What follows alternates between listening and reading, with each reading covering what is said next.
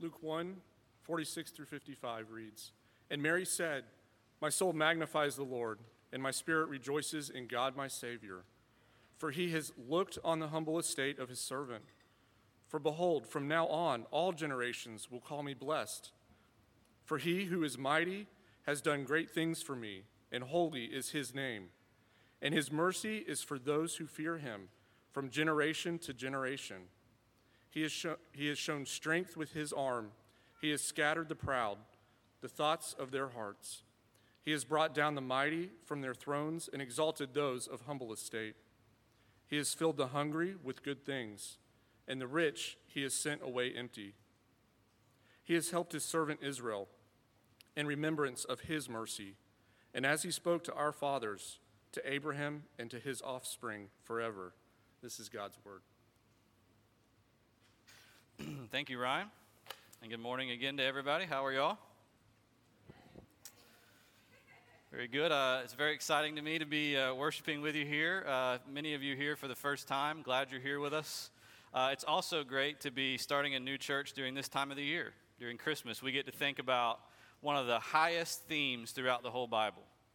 One of the, the, the climaxes of the whole Bible story that God Himself became a human being to rescue people like you and me. And so, over the next uh, several weeks uh, here in December, we're going to be looking at the songs in the first two chapters of a book called Luke in the New Testament.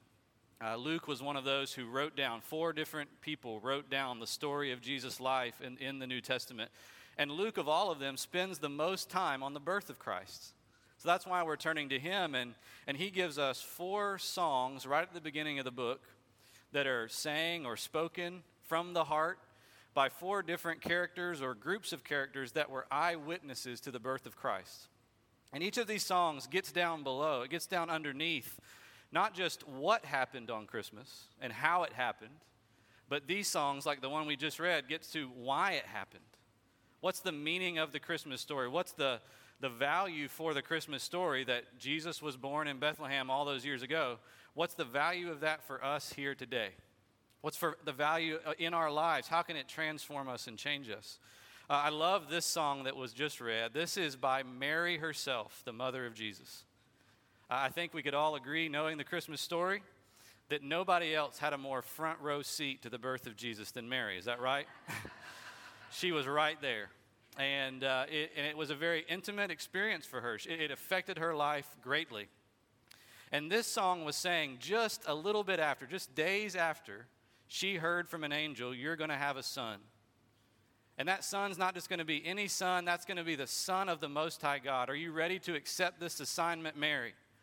And Mary does this thing that's amazing. She shows what all true believers in their hearts are like when she says, Let it be to me, Lord. Let it be to me according to her word. But I think we would be a little bit off base if we thought Mary had no fear. if we thought Mary had no worries or no doubts. I mean, after all, she's unwed, she's young, she's just found out she's pregnant and the only story she has is an angel told me. That's not going to go over very well. Especially back in a culture where that kind of thing just wasn't really acceptable in any way, shape, or form. And yet, Mary sings this song. And I want you to notice that in the song is not worry, it's not fear, it's not doubt. In the song, she focuses on joy. Joy to the world, the Lord has come, let earth receive her King. Something about the birth of Jesus is a, is a doorway to us, to you and to me, to true and lasting joy. Notice what she says at the beginning there in verses 46 and 47. She says, My soul magnifies the Lord. My soul makes much of God and what he's about to do. And so my spirit rejoices or has deep joy in God, my Savior. I think right there, what she says helps you and I today think about real joy because I think today, maybe you'll agree with me, I think we have a joy problem in our culture and society. I think we have a joy problem, maybe even personally in our own hearts. What do I mean by that? I mean, everybody wants joy. In some way, joy and happiness are what everybody is pursuing and seeking every day of their lives, but, but so few of us seem to find it in a deep and lasting way. And so few of us, even when we do find it in short little snippets, so, so few of us seem to be able to hang on to it forever. And yet the Bible says here that joy is possible in God, And Mary tells us a little bit, I think, of what our problem specifically is with joy. Why is it we can't hang on to it? Why is it we can't find it? I think because you and I believe that joy comes from making much of ourselves. And Mary is telling us, the birth of Jesus Christ tells us, true joy in this, in this life and the next comes from making much of God and what He has to do. That's what it means there by magnifying the Lord, making much of Him. And yet, the, the story in our culture is if you want to be happy, if you want to have joy, you got to look out for number one. You have to take care of yourself, you have to express yourself. You have to go rely on yourself. Nobody else is going to do it for you. And Mary is saying, no. It's kind of the, the irony of ironies. I wasn't looking for joy, and that's when I found it. Not when I was seeking it by my own power and strength, but when God surprised me with joy.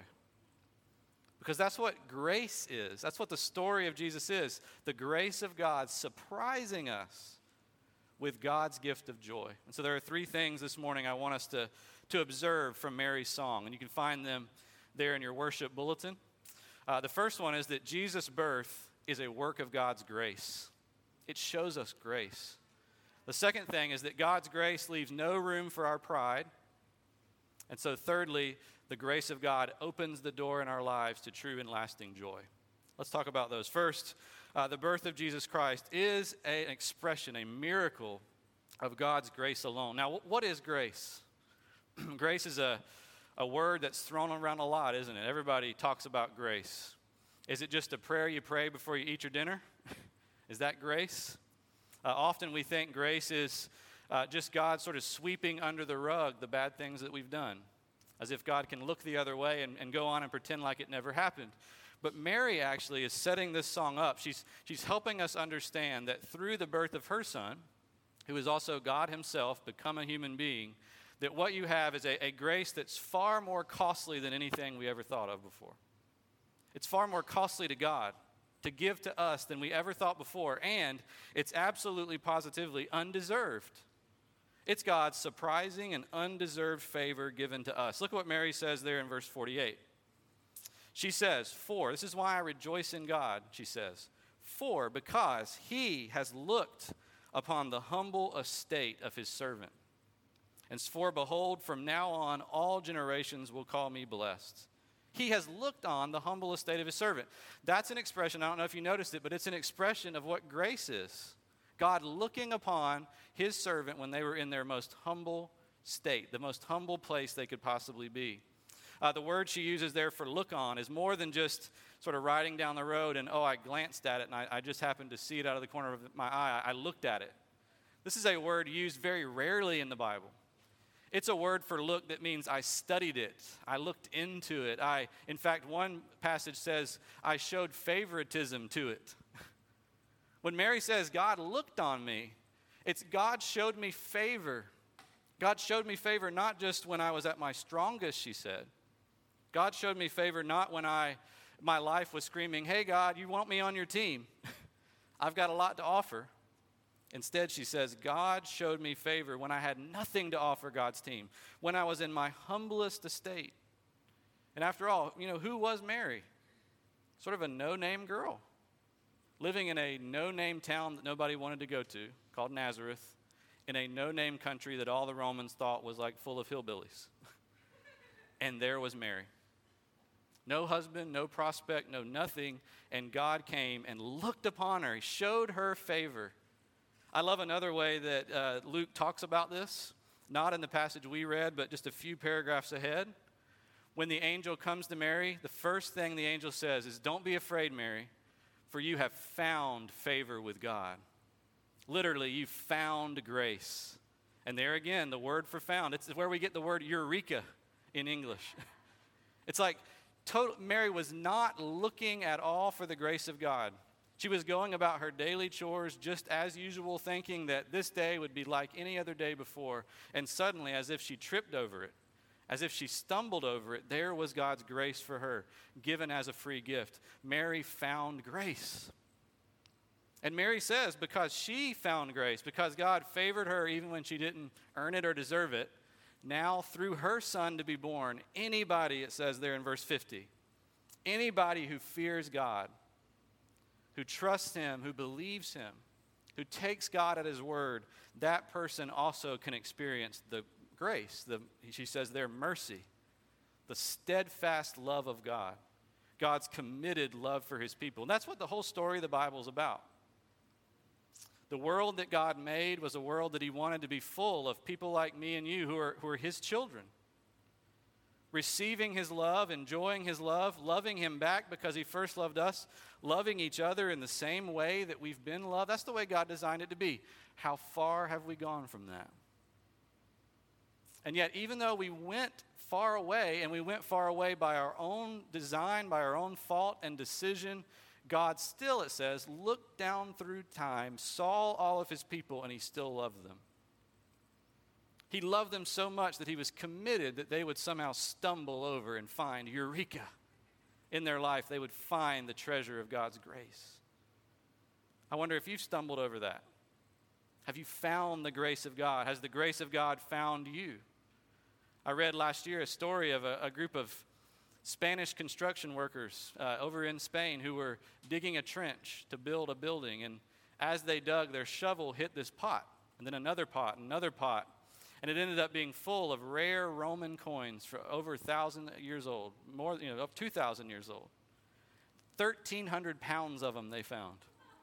Now that's a eureka moment, isn't it? Uh, I mean, in all the ditches I've dug, I've never found that any kind of treasure. But that, that expresses it right. I'm sure the joy of those men. They woke up that morning not thinking anything unusual would happen. Suddenly, boom, one of the greatest discoveries ever made on the European continent that day. Surprised by grace, surprised by treasure. God did that for Mary, God does that for us. But you see, His grace is not only undeserved, it's not only surprising, it's also very, very costly. It's costly in this scene, of course, for Mary. Mary has a cost to bear in this assignment that God has given, but even Mary's cost pales in comparison to what God Himself is paying out in this transaction. Because after all, Jesus is God who is leaving the glory of heaven to become a fetus. Have you ever thought of it that way? Leaving the glory of angels crying out all the time, Holy is your name, glory is the Lord, to become a fetus, to be born not to a family in a palace, which, if it, if it were me, that's where I would choose to be born, right? He chose to be born to a family who had nothing. He was born in a barn. I mean, did your mom ever ask you, Were you born in a barn? That was not meant to be a compliment, right?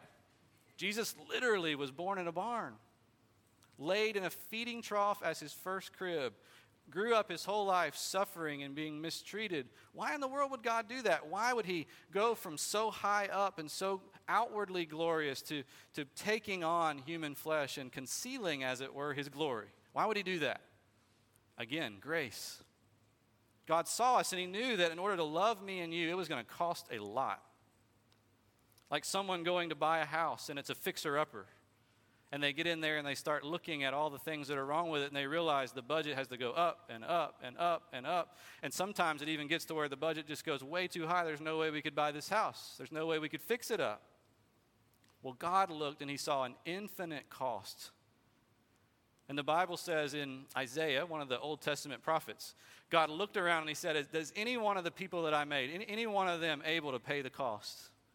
And it says he went one by one and just kind of scanned. Now, he already knew that none of them could, but he, for a dramatic effect, he looked across the world. And it said he found no one. And so his own arm performed his salvation or his rescue. And that's what the birth of Jesus is God paying the cost. You and I don't have access to God naturally. We have not lived the kind of life that deserves access to God. I have not. But Jesus came so that he could live a perfect life, so that you and I could get access on the basis of his life. You and I had a guilt so high, like a debt owed to God because of our disobedience, that we could never pay it off. Jesus died on the cross to pay it completely in full, past, present, and future. You and I, uh, we could never change our hearts. See, our lives are so twisted and corrupt, and the way we think about God is so suspicious that we could never actually work up enough power to change our lives. And so Jesus became a man in order to rise from the dead so that he could share his miracle working power with us and actually give us a new heart and a new life. The Bible calls it a second birth. See, it's amazing what God did, the cost that he paid. And I think this helps us understand something very, very critical about Christianity. When we say the gospel or Christianity is about grace, we mean it's not this, which is what commonly it is thought to be. It's not, you need to be a good person.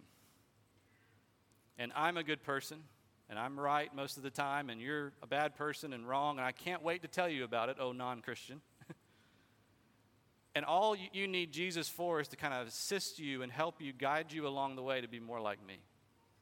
Unfortunately, that's the way Christians, we sometimes come across that way. But according to what Mary is saying, according to the miracle of Jesus' birth, it's not that. According to the miracle of Jesus' birth, it's not Jesus, the teacher, with good advice coming into the world saying, hey, here's what you need to go do. Now the burden's on you. Go and do it, and God will love you. Instead, it's Jesus, the rescuer, Jesus, the Savior, who's bringing not good advice, good news. That's what gospel means. That word literally means good news, a, a, pronouncement that something has already been accomplished, something has already been done that's good enough to bring you all the way back to God. If there's a ladder to heaven, it's not one going up that you have to climb. It's not one going up that you have to you know, shed your blood, sweat, and tears to earn your way up there. If there's a ladder to heaven, it's one God put down so that he could come down. and meet us where we are in our lowest, most humble estate, as Mary said, and to carry us up to where He is. The birth of Jesus Christ is all about the grace of God. That's the first thing. But Mary goes on from there, and, she get, and she's starting to step on some toes as she sings from there. Because the second thing she shows us is that God's grace, like in the birth of Jesus, does not leave any room for your pride and mine. There is no room for pride. There's no such thing in a way of a proud Christian, an arrogant, self righteous Christian. Now you say, Come on, preacher, I've met some. You're lying to me. There can be a proud or self righteous Christian. I didn't say you can't say you're a Christian and be proud and self righteous and haughty, but I did say you can't really get the good news of grace.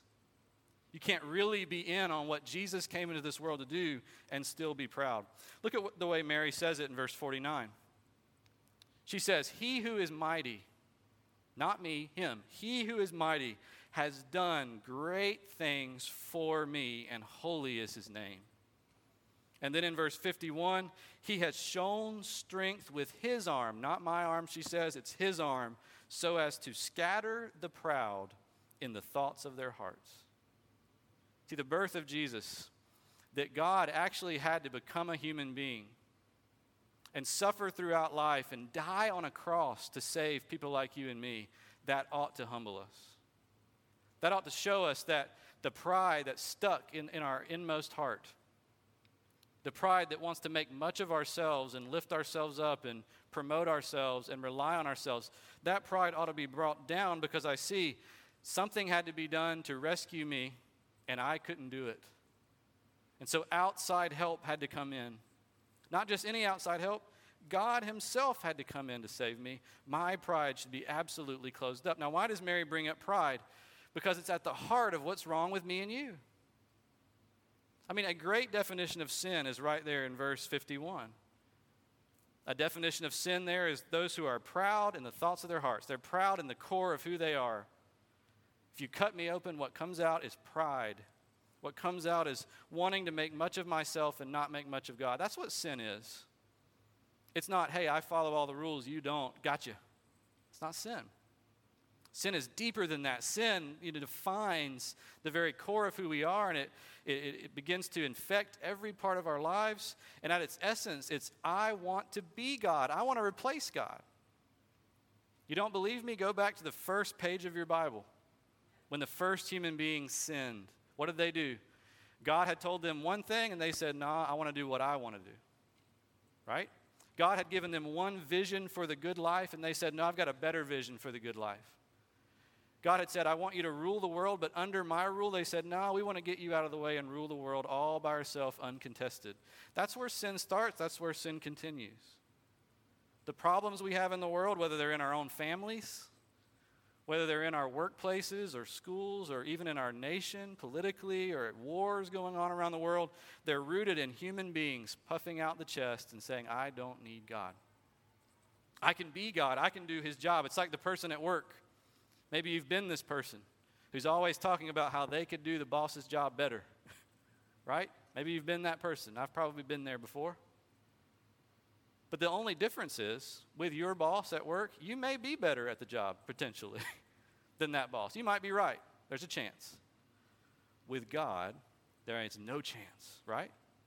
We're always deeply delusional. That's why pride, it totally changes the way we view God the way we view ourselves, the way we think about the world. It's like looking at binoculars backwards. Like my son used to do when he was real small. He would only look out of the big end. and it makes everything else, besides what's near you, it makes it seem so small and far away and unimportant. But everything that gets closer to me is bigger, more valuable, more important. That's what pride begins to do to our hearts. And it sends us on all these wild goose chases. If I think that I'm God, then I have to act like God in my life. I have to rule myself. I have to save myself. I have to make my life meaningful in my own way. That's exhausting. And that also leads to the giant dead end of God's judgment, which is exactly what Mary goes on to say. In verse 52 and following, because of my son's birth, he has brought down the mighty from their thrones. He has uh, exalted those of humble estate. He has filled the hungry with good things, and the rich he has sent away empty. He's helped his servant Israel as he spoke and promised to the fathers in remembrance of his mercy. Do you see that? Jesus' birth in this world brings a kingdom that reverses all of our values. We value those who have, those who insist on their own way. Everybody in the world values those people. Those are the people that get promotions. Those are the people who make it far.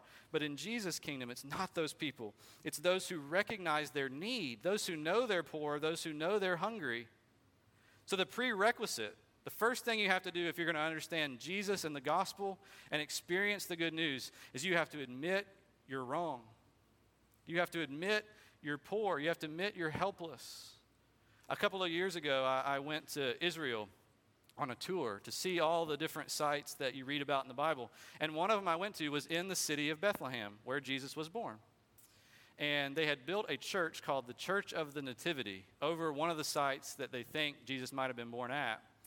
And I was really struck because to get into this beautiful church, giant church, there was only one door and it was about this high. I mean, literally, it was that high and it was about that wide.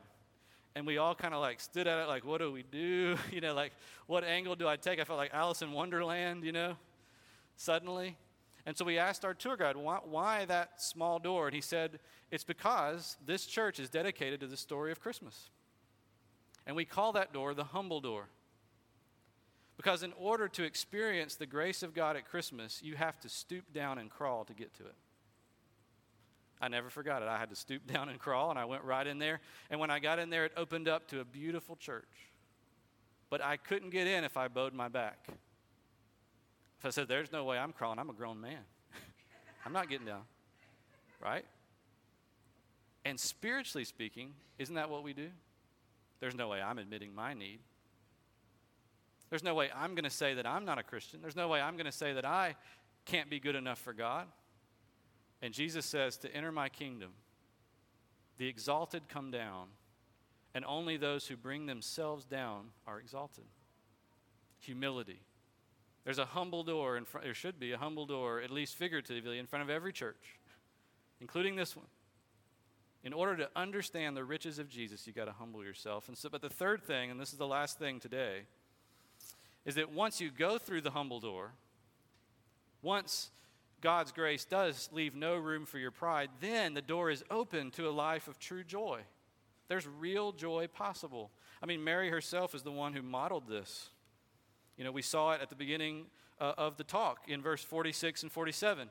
My soul makes much of God, it magnifies the Lord, and therefore my spirit has joy. I'm full of deep and lasting joy in God, my Savior. In other words, what has to happen is a twofold process. when you see what God has done for you in the birth of Jesus, not only does it have to bring you down so that you crawl through the humble door, but it also has to bring you your eyes up to see the vast glory of God's grace for you.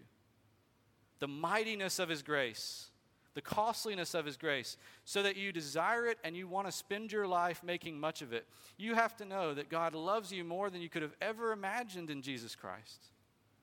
So that it fills your heart with this desire to go after Him and what he wants and what he says rather than to go after yourself. That has happened to Mary. Mary, it's, it's, as if she's been in the deepest valley in humility so that she can see just how high the mountains are, the mountains of God's grace. And you and I have to get down in, in, our hearts, down into that valley too. But when we do, what we have to do is embrace the mountain. We have to take hold of the grace of God, which alone can save us. It's the only thing that can rescue us.